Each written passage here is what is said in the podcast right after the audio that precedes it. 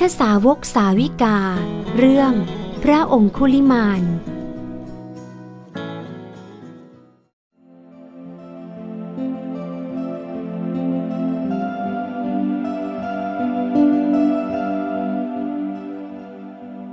องคุลิมาน โจรผู้มีพวงมาลาเป็นนิ้ว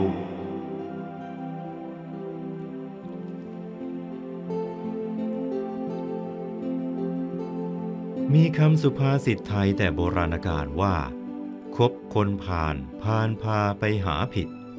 คบบัณฑิต บัณฑิตพาไปหาผล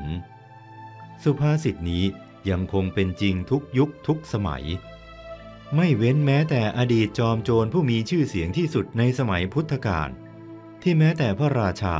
ยังทรงเกรงกลัว ครั้นโจรผู้นั้นได้มาพบพระสัมมาสัมพุทธเจ้า ความชั่วใด ๆ ที่อยู่ในใจก็พลันมาลายหายสูญไปหมด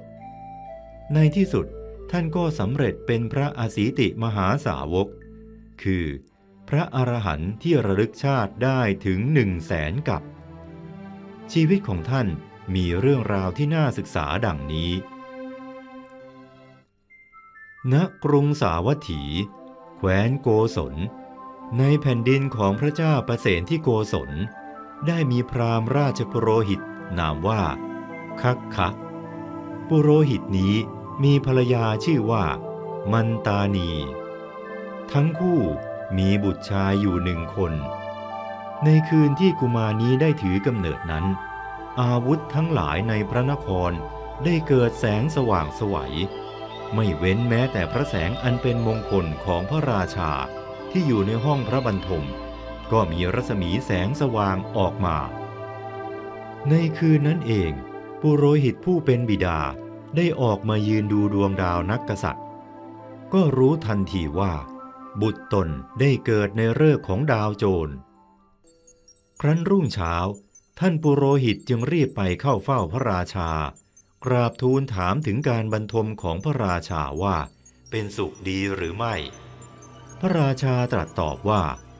ท่านอาจารย์ เราจะนอนเป็นสุขอยู่ได้อย่างไร เมื่อคืนนี้ พระแสงอันเป็นมงคลของเราได้ส่องแสงรุ่งเรือง เห็นทีจะมีอันตรายแก่บ้านเมืองหรือแก่ชีวิตของเราเป็นแน่ ปุโรหิตกราบทูลว่าข้าแต่มหาราช ขอพระองค์อย่าทรงวิตกกังวลไปเลย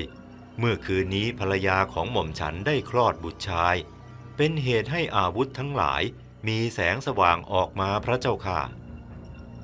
พระราชาตรัสถามว่า แล้วเหตุการณ์ดังกล่าวมีความหมายว่าอย่างไรเล่าท่านอาจารย์ ปุโรหิตกราบทูลว่า ข้าแต่พระมหาราชเจ้า บุตรของข้าพเจ้าจักเป็นโจรพระเจ้าค่ะ แล้วเขาจะเป็นโจรคนเดียว หรือว่าจะเป็นโจรประทุษร้ายราชสมบัติเล่า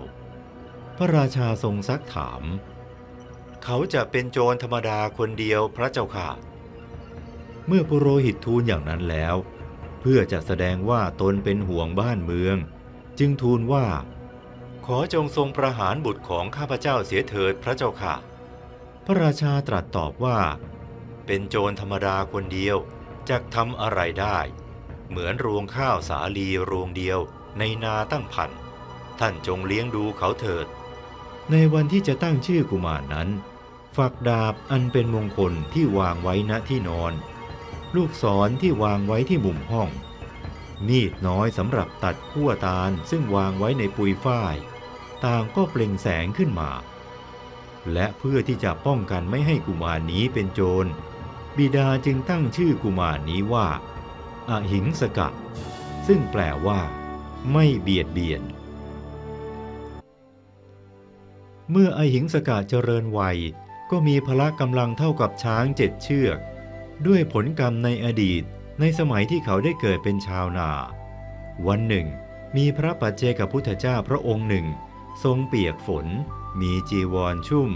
ถูกความหนาวเบียดเบียน เข้าไปยังพื้นที่นาของเขา เขาจึงเกิดความดีใจว่า วันนี้เนื้อนาบุญอันประเสริฐได้เกิดขึ้นแก่เราแล้ว เขาจึงก่อไฟถวายพระปัจเจกพุทธเจ้า ด้วยผลบุญนี้เอง จึงทำให้อหิงสกะมีกำลังเท่ากับช้างเจ็ดเชือก ต่อมาท่านปุโรหิตได้ส่งอหิงสกะไปศึกษาวิชาความรู้ที่เมืองตักกะศิลา อหิงสกะเป็นลูกศิษย์ที่ทำงานให้อาจารย์แทนค่าเล่าเรียน ด้วยความที่อหิงสกะเป็นผู้ตั้งใจคอยรับใช้อาจารย์ และภรรยาของอาจารย์ด้วยความเคารพ มีวาจาไพเราะอ่อนน้อม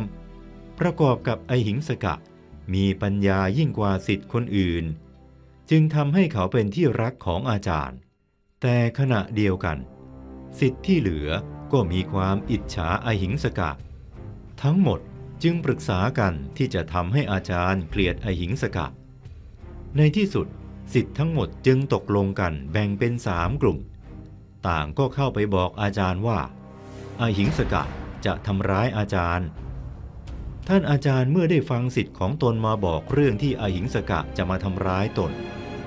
ในครั้งแรกท่านไม่เชื่อ ได้ไล่ลูกศิษย์ของตนออกไป แม้ครั้งที่สองท่านก็ยังไม่เชื่ออีก ได้ไล่ออกไปอีกครั้ง ในครั้งที่สามท่านได้ฟังเหล่าศิษย์ของตนย้ำถึงความคิดร้ายของอหิงสกะที่มีต่อตน ก็มีใจเชื่อว่าอหิงสกะคงต้องการฆ่าตนเป็นแน่ จึงคิดที่จะฆ่าอาหิงสกะเสีย แต่ด้วยเกรงว่าจะเกิดคำครหาที่ตนเป็นถึงอาจารย์ที่สาปาโมก ถ้าตนฆ่าลูกศิษย์ของตนแล้ว ต่อไปก็จะไม่มีใครกล้ามาเรียนวิชากับตนอีก จึงคิดออกอุบายฆ่า โดยจะยืมมือคนอื่นเป็นคนฆ่าแทน จึงได้เรียกไอหิงสกะเข้ามากล่าวว่า พ่อไอหิงสกะ เรายังมีวิชาขั้นสุดยอดอยู่ แต่ต้องให้เจ้าฆ่าคนให้ได้หนึ่งพันคน โดยลำพังเพียงคนเดียวเท่านั้น เพื่อเป็นการบูชาครูวิชานี้ เมื่อเจ้าทำอย่างนี้ได้ จึงจะถือว่าจบหลักสูตรจริง ๆ ที่อาจารย์แนะไอหิงสกะเช่นนี้ ก็เพราะคิดว่า หากไอหิงสกะฆ่าคนจำนวนมากแล้ว สักวันเขาจะต้องพบคนที่มีฝีมือมากกว่าฆ่าเอาเป็นแน่ ครั้นไอหิงสกะได้ฟังดังนี้ จึงกล่าวว่าข้าแต่ท่านอาจารย์ ข้าพเจ้าเกิดในตระกูลที่ไม่เคยเบียดเบียนใคร ข้าพเจ้าไม่อาจทำเช่นนั้นได้ อาจารย์กล่าวว่า ศิลปะที่ไม่ได้ค่าบูชาครู ก็จะไม่ได้ผลนะพ่อ ครั้นอิงสกะได้ฟังดังนี้ จึงไหว้อาจารย์ แล้วถืออาวุธห้าอย่าง เข้าไปในป่าชาลินวันแคว้นโกศลเพื่อฆ่าคน ตอนแรกเขาใช้วิธีการจดจำจำนวนคนที่เขาฆ่า เมื่อเขาฆ่าคนจำนวนมากเข้า สติปัญญาของตนที่เคยเฉลียวฉลาด ก็ลดลงด้วยกรรมปานาติบาต ทำให้เขาไม่สามารถจดจำจำนวนคนที่ตนเองฆ่าได้ ในที่สุด เขาจึงเอาแต่นิ้วมือขวาของคนที่เขาฆ่า มาร้อยเป็นมาลัยคล้องคอไว้ ด้วยเหตุนี้ เขาจึงมีชื่อว่า องคุลิมานองคุลิมานนั้น เที่ยวฆ่าคนแต่ในป่าทำให้ไม่มีใครกล้าเข้าไปในป่าเลย องคุลิมานจึงต้องเข้าไปฆ่าคนถึงในหมู่บ้าน ชาวบ้านจึงได้พากันทิ้งบ้านเรือนหนีไปตั้งบ้านเมืองอยู่รอบกรุงสาวัตถี และต่างก็ไปร้องทุกข์กับทางราชการ พระราชาจึงเตรียมจะนำกองทัพออกไปจัดการกับองคุลิมาน ครั้นปุโรหิตได้ฟังว่า มีโจรชื่อองคุลิมาน ก็เข้าใจทันทีว่า ต้องเป็นไอหิงสกะลูกของตนอย่างแน่นอน จึงกล่าวกับภรรยาว่า แน่นางผู้เจริญ โจรชื่อองคุลิมานต้องเป็นไอหิงสกะลูกของเราเป็นแน่ บัดนี้พระราชาจักเสด็จออกไปจับเขา เราควรจะทำอย่างไร นางพรามณีพูดว่า นายท่านจงไปพาลูกของเรากลับมาเถอะ ปุโรหิตจึงพูดว่า ฉันไม่กล้าไปหรอก เพราะเราไม่ควรวางใจในคนสี่จำพวก คือ 1. โจรที่เป็นเพื่อนเก่าของเรา 2. เพื่อนฝูงที่เคยมีไมตรีกันมาก่อน 3. พระราชาผู้นับถือเรา 4. หญิงผู้เป็นญาติของเรา อีกอย่างเราไม่ต้องการบุตรเช่นนี้ ดังนั้นพระราชาจะทรงทำสิ่งใดก็กระทำตามพระหฤทัยเถิด แต่หัวใจของมารดา เป็นหัวใจที่มีแต่ความรักห่วงอาทรลูก ดังนั้นนางจึงกล่าวว่า ฉันจะไปพาลูกของฉันกลับมาเดี๋ยวนี้ละ แล้วได้ออกไปตามหาบุตรของตนในป่าลำดับนั้น พระผู้มีพระภาคเจ้า ทรงตรวจดูสัตว์โลกในเวลาเช้า ทรงเห็นองคุลิมานจึงทรงดำริว่า ถ้านางมันตานีไปพบบุตรของตนเข้า เขาก็จะฆ่านางอย่างแน่นอน เพราะบัดนี้ องคุลิมานฆ่าคนเอานิ้วมือมาร้อยรอบคอได้ 999 นิ้วแล้ว เหลืออีกเพียงนิ้วเดียวก็จะครบพัน เมื่อพบใครก็จะฆ่าคนนั้นทันที ก็องคุลิมานนั้นได้เคยสั่งสมบุญในอดีตมามาก ชาตินี้เป็นชาติสุดท้ายของเขาแล้ว หากเขาฆ่าแม่ของตน ก็จะกลายเป็นกรรมหนัก ไม่อาจบรรลุธรรมได้ และจะต้องตกนรกเพียงอย่างเดียวเท่านั้น ยกเว้นเราย่อมไม่มีใครที่จะช่วยเขาได้ ด้วยพระเมตตา พระสัมมาสัมพุทธเจ้าจึงทรงดำริที่จะเสด็จไปโปรดองคุลิมาน ครั้นพระองค์เสด็จกลับจากบินทบาทและฉันพัตตาหารเสร็จแล้ว จึงทรงเสด็จไปเพียงลำพังพระองค์เดียว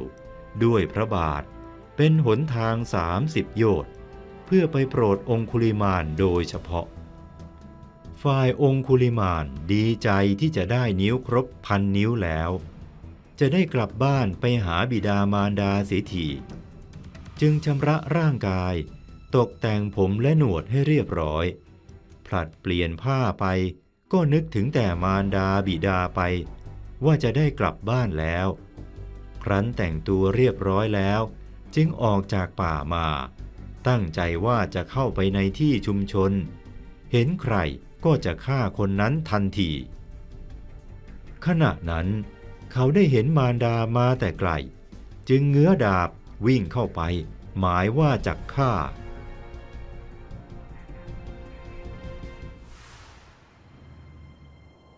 ขณะนั้นเอง พระผู้มีพระภาคเจ้า ทรงปาฏิหาริย์พระองค์ไปปรากฏอยู่ระหว่างคนทั้งสอง ครั้นองคุลิมานได้เห็นพระผู้มีพระภาคเจ้า จึงคิดจะฆ่าพระองค์ ได้ถือดาบติดตามพระผู้มีพระภาคเจ้าไปข้างหลัง พระพุทธองค์ทรงบันดาลอิทธาพิสังขาร โดยที่องคุลิมาน แม้จะวิ่งจนสุดแรงก็ไม่อาจตามทันพระองค์ได้ ทั้งทั้งที่พระองค์เสด็จไปโดยพระอิริยาบถปกติ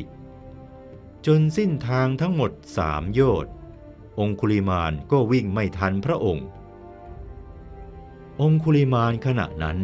มีอาการเหนื่อยหอบ หายใจคลืดคลืดเหงื่อไหลออกจากรักแร้ทั้งสองข้าง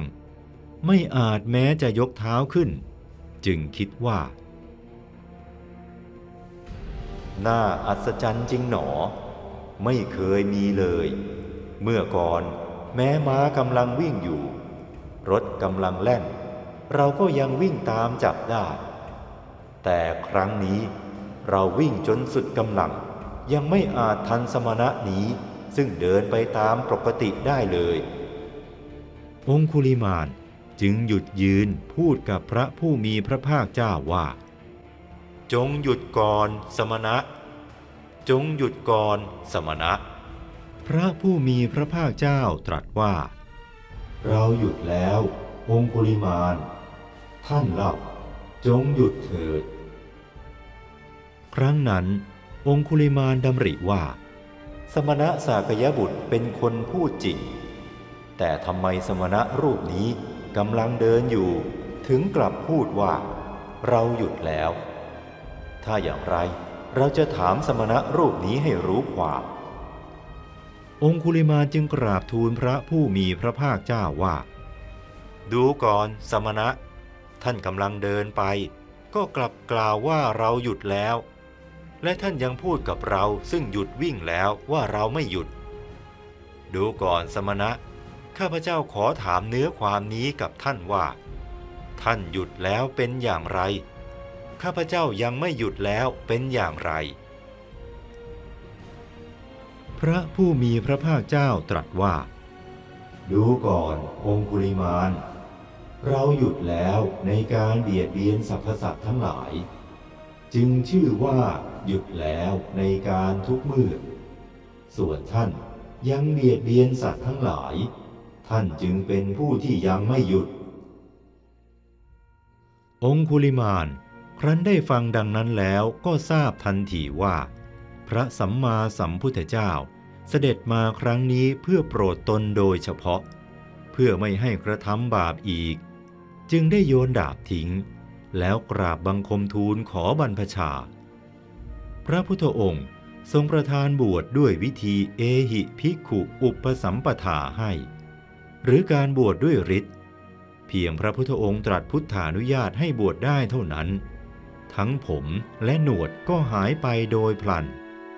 จีวรที่สำเร็จด้วยฤทธิ์ก็สวมกายของท่านองคุลิมานทันที ก็ด้วยกรรมที่ท่านองคุลิมานได้เคยถวายอัฐบริขารแด่ภิกษุผู้มีศีลในการก่อน ครั้นองคุลิมานครองเพศบรรพชิตเรียบร้อยแล้ว ก็ตามเสด็จพระสัมมาสัมพุทธเจ้า กลับไปยังเชตวันมหาวิหาร ครั้งนั้น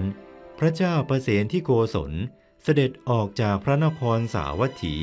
ด้วยกระบวนม้าประมาณห้าร้อยตัว เพื่อจะออกไปจับโจรองคุลิมาน ในพระหฤทัยทรงมีความเกรงกลัวโจรนี้เป็นอันมาก เพราะว่าพระองค์เคยส่งเหล่าทหารจำนวนมากไปปราบ แต่ก็ไม่สามารถจับองคุลิมานมาได้ ซ้ำทหารเหล่านั้นยังหนีตายกลับมาอีก พระองค์จึงคิดว่า ครั้งนี้ถ้าพระองค์ไม่เสด็จไปจับด้วยพระองค์เองก็จะเกิดคำครหาขึ้น ดังนั้นจึงส่งคิดที่จะไปเข้าเฝ้าพระผู้มีพระภาคเจ้าก่อน เพราะถ้าพระองค์สามารถจับโจรได้สำเร็จ พระพุทธเจ้าก็จะทรงนิ่งเฉยเสีย แต่ถ้าพระองค์จะทรงพ่ายแพ้ พระพุทธเจ้าก็จะทรงทัดทานไม่ให้ออกไปเป็นแน่คำครหาก็จะไม่เกิดแก่พระองค์ เมื่อคิดดังนี้แล้ว พระเจ้าประเสนที่โกศลจึงเสด็จไปเข้าเฝ้าพระบรมศาสดาที่เชตวันมหาวิหาร ได้กราบถวายบังคมพระผู้มีพระภาคเจ้า แล้วประทับนั่งณที่ควรส่วนข้างหนึ่ง พระผู้มีพระภาคเจ้า ได้ตรัสถามพระเจ้าประเสนที่โกศลว่า ดูก่อนมหาบพิตรใครเป็นผู้ทำให้พระองค์ทรงขัดเคืองอยู่หนอ ถึงได้เสด็จมาพร้อมด้วยกระบวนที่ยิ่งใหญ่เช่นนี้ พระเจ้าประเสนที่โกศลกราบทูลว่าข้าแต่พระองค์ผู้เจริญ มีโจรชื่อว่าองคุลิมานฆ่าคนโดยไม่มีความปราณี กระทำให้บ้านเมืองเกิดความวุ่นวายอยู่ หม่อมฉันจักออกไปกำจัดมันเสียพระเจ้าค่ะ พระผู้มีพระภาคเจ้าตรัสว่า ดูก่อนมหาราช ถ้าองคุลิมานได้ออกบวชเป็นผู้ประพฤติพรหมจรรย์ มีศีล มีกัลยาณธรรม มหาบพิตรจะพึงทรงประทำอย่างไรกับเขา พระราชาทรงตรัสว่า ข้าแต่พระองค์ผู้เจริญหม่อมฉันพึงแสดงความเคารพ พึงบำรุงเขาด้วยปัจจัยสี่และพึงจัดการคุ้มครองป้องกันเขาอย่างเป็นธรรม ข้าแต่พระองค์ผู้เจริญ แต่องคุลิมานนั้นเป็นโจร เป็นคนทุศีล มีบาปธรรมจากประพฤติศีลธรรมเห็นป่านนี้ได้อย่างไรพระเจ้าค่ะ ขณะนั้น ท่านพระองคุลิมานนั่งอยู่ไม่ไกลพระผู้มีพระภาคเจ้า พระพุทธองค์ ทรงยกพระหัตถ์เบื้องขวาขึ้นชี้ ตรัสบอกพระเจ้าประเสนที่โกศลว่า ดูก่อนมหาบพิตรนั่น องคุลิมาน เมื่อทุกคนได้ยินว่า องคุลิมานเหล่าทหารทั้งหมดต่างเกิดอาการกลัว ทิ้งโล่และอาวุธหนีเข้าไปในเมือง ปิดประตูขึ้นไปที่ป้อม ยืนมองไปที่เชตวันวิหาร และกล่าวว่า องคุลิมานรู้ว่าพระราชาจะเสด็จมายังพระเชตวัน จึงรีบมาดักล่วงหน้าเป็นแน่ ขณะนี้พระราชาถูกองคุลิมานโจรนนั้นจับไปแล้ว แต่พวกเราหนีพ้นแล้วหนอ ฝ่ายพระเจ้าประเสนที่โกศลทรงมีความหวาดกลัวไม่แพ้คนอื่น จนพระโลมชาติลุกชูชัน พระผู้มีพระภาคเจ้าทรงทราบว่า พระเจ้าประเสนที่โกศล ทรงกลัวพระองคุลิมานจึงตรัสว่า อย่าทรงกลัวเลยมหาบพิษองคุลิมานหามีภัยแก่มหาบพิษไม่ ครั้นพระเจ้าประเสนที่โกศลทรงระงับความกลัวได้แล้ว จึงเสด็จเข้าไปหาท่านองคุลิมาน ได้ตรัสซักถามถึงนามของบิดาและมารดาของท่าน แล้วได้ประวารณาเป็นโยมอุปถากท่านด้วยปัจจัยสี่ แต่ท่านองคุลิมาน ถือธุดงควัตสี่ประการ คือ 1. การอยู่ในป่า 2. เที่ยวบินทบาท 3. ถือผ้าบังสุกุล และ 4. ถือผ้าสามผืนเป็นข้อปฏิบัติตลอดชีวิต ท่านจึงกล่าวกับพระเจ้าประเสนที่โกศลว่า อย่าเลยมหาบพิษไตรจีวรของอาตมาภาพบริบูรณ์แล้ว ฝ่ายพระเจ้าประเสนที่โกศลทรงกล่าวสรรเสริญพระผู้มีพระภาคเจ้าว่า ข้าแต่พระองค์ผู้เจริญ น่าอัศจรรย์จริงหนอ ที่พระพุทธองค์ทรงทรมานได้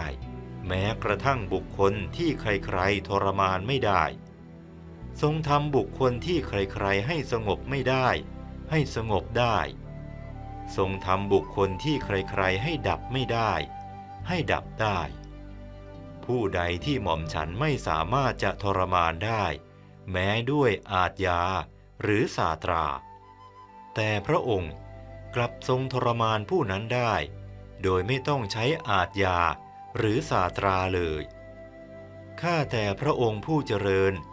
หม่อมฉันขอทูลลาไปในบัดนี้ พระราชาถวายบังคมพระผู้มีพระภาคเจ้าแล้ว เสด็จหลีกไป ตั้งแต่วันที่ท่านออกบวช ท่านองคุลิมานก็เที่ยวบินทบาทไปในหมู่บ้าน แต่ผู้คนเมื่อเห็นท่าน หรือเพียงได้ยินคำว่าองคุลิมาน ต่างก็พากันหวาดกลัว หนีไปบ้าง เข้าเรือนปิดประตูบ้าง บางรายหนีไม่ทันก็ยืนสั่นกลัวหันหลังให้พระเถระทำให้ท่านไม่ได้อาหารบินทบาทเลย วันหนึ่ง ท่านออกเดินบินทบาทตามปกติ ได้พบหญิงคันแก่คนหนึ่ง ท่านมีความปรารถนาอยากให้หญิงนั้นพ้นจากความทรมานจากการคลอดบุตร ครั้นกลับจากบินทบาทแล้ว ท่านได้เข้าไปเฝ้าพระผู้มีพระภาคกราบทูลถึงเรื่องที่ท่านได้พบหญิงคันแก่คนหนึ่ง พระบรมศาสดาทรงปรารถนาจะให้ท่านองคุลิมาน ไม่ต้องลำบากในเรื่องอาหารอีก จึงทรงให้ท่านกลับไปหาหญิงคนนั้น พร้อมกับกล่าวสัจวาจาว่า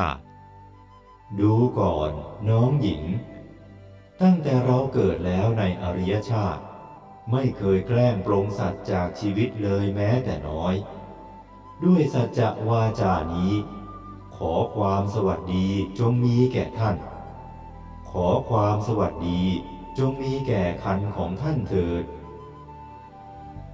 ท่านองคุลิมานก็ได้ไปหาหญิงนั้นอีกครั้ง ได้นั่งบนตังที่หมู่ญาติของหญิงนั้นได้จัดไว้ อยู่ภายนอกที่คลอดของนาง วาดรูปเป็นผ้าม่านกั้นห้องคลอด แล้วกล่าวคำสัจวาจาตามที่พระพุทธองค์ทรงให้กล่าวไว้ ครั้นกล่าวจบ นางก็คลอดบุตรออกมาอย่างง่ายดาย ดังเทน้ำออกจากหม้อฉันนั้นคำสัจวาจาที่ท่านได้กล่าวไว้ ยังมีความศักดิ์สิทธิ์ นอกจากทำให้คลอดง่ายแล้ว แม้โรคบางอย่างก็สามารถทำให้หายได้ สัจวาจานี้รวมอยู่ในคำพระสวดที่เรียกว่า สวดพระปริตซึ่งว่ากันว่า บทสวดพระปริตนี้จะมีความศักดิ์สิทธิ์อยู่ตลอดกับนี้ ตั้งแต่นั้นมา ท่านองคุลิมานก็ไม่ลำบากด้วยอาหารอีก จึงทำให้ท่านสามารถบำเพ็ญสมณธรรมได้อย่างสะดวก ไม่นานนัก ท่านก็บรรลุอรหัตผล หลังจากที่ท่านบรรลุอรหัตผลแล้ว เช้าวันหนึ่ง ขณะที่ท่านบินทบาทอยู่ ชาวบ้านได้ปาก้อนดินก้อนหินและไม้เพื่อไล่สัตว์ต่างๆ ปรากฏว่า สิ่งของเหล่านั้น กลับมาตกใส่ตัวท่านทำให้ท่านศีรษะแตก บาดแตก ผ้าสังคติฉีกขาด เมื่อท่านเดินมาถึงบ่วงแล้วที่ในพรานทำไว้ดักสัตว์ ท่านก็ถูกแล้วรัดข้อเท้าจนถึงกระดูก ได้รับความลำบากกายเป็นอย่างมาก นี้ก็ด้วยผลกรรมในปัจจุบันชาติที่ท่านได้กระทำไว้ แต่ท่านก็มิได้มีความทุกขเวทนาเลย เพราะท่านได้บรรลุอรหัตผลแล้ว มีแต่ความสุขอยู่ในพระนิพพานอย่างเดียว ครั้นต่อมาท่านก็มรณภาพด้วยการอันสมควร จากเรื่องราวประวัติของท่านองคุลิมาน เป็นตัวอย่างของการคบหาสมาคมกับมิตร ซึ่งในที่นี้รวมตั้งแต่เพื่อนไปจนถึงบุคคลที่เรารู้จัก หากเราเลือกคบคนผ่าน ชักนำเราไปในทางเสื่อม เราก็จะเสื่อมตามบุคคลนั้น แต่หากเราเลือกสมาคมกับคนดี คนดีก็จะชักนำเราไปสู่หนทางดีงาม มีแต่ความเจริญแก่ชีวิต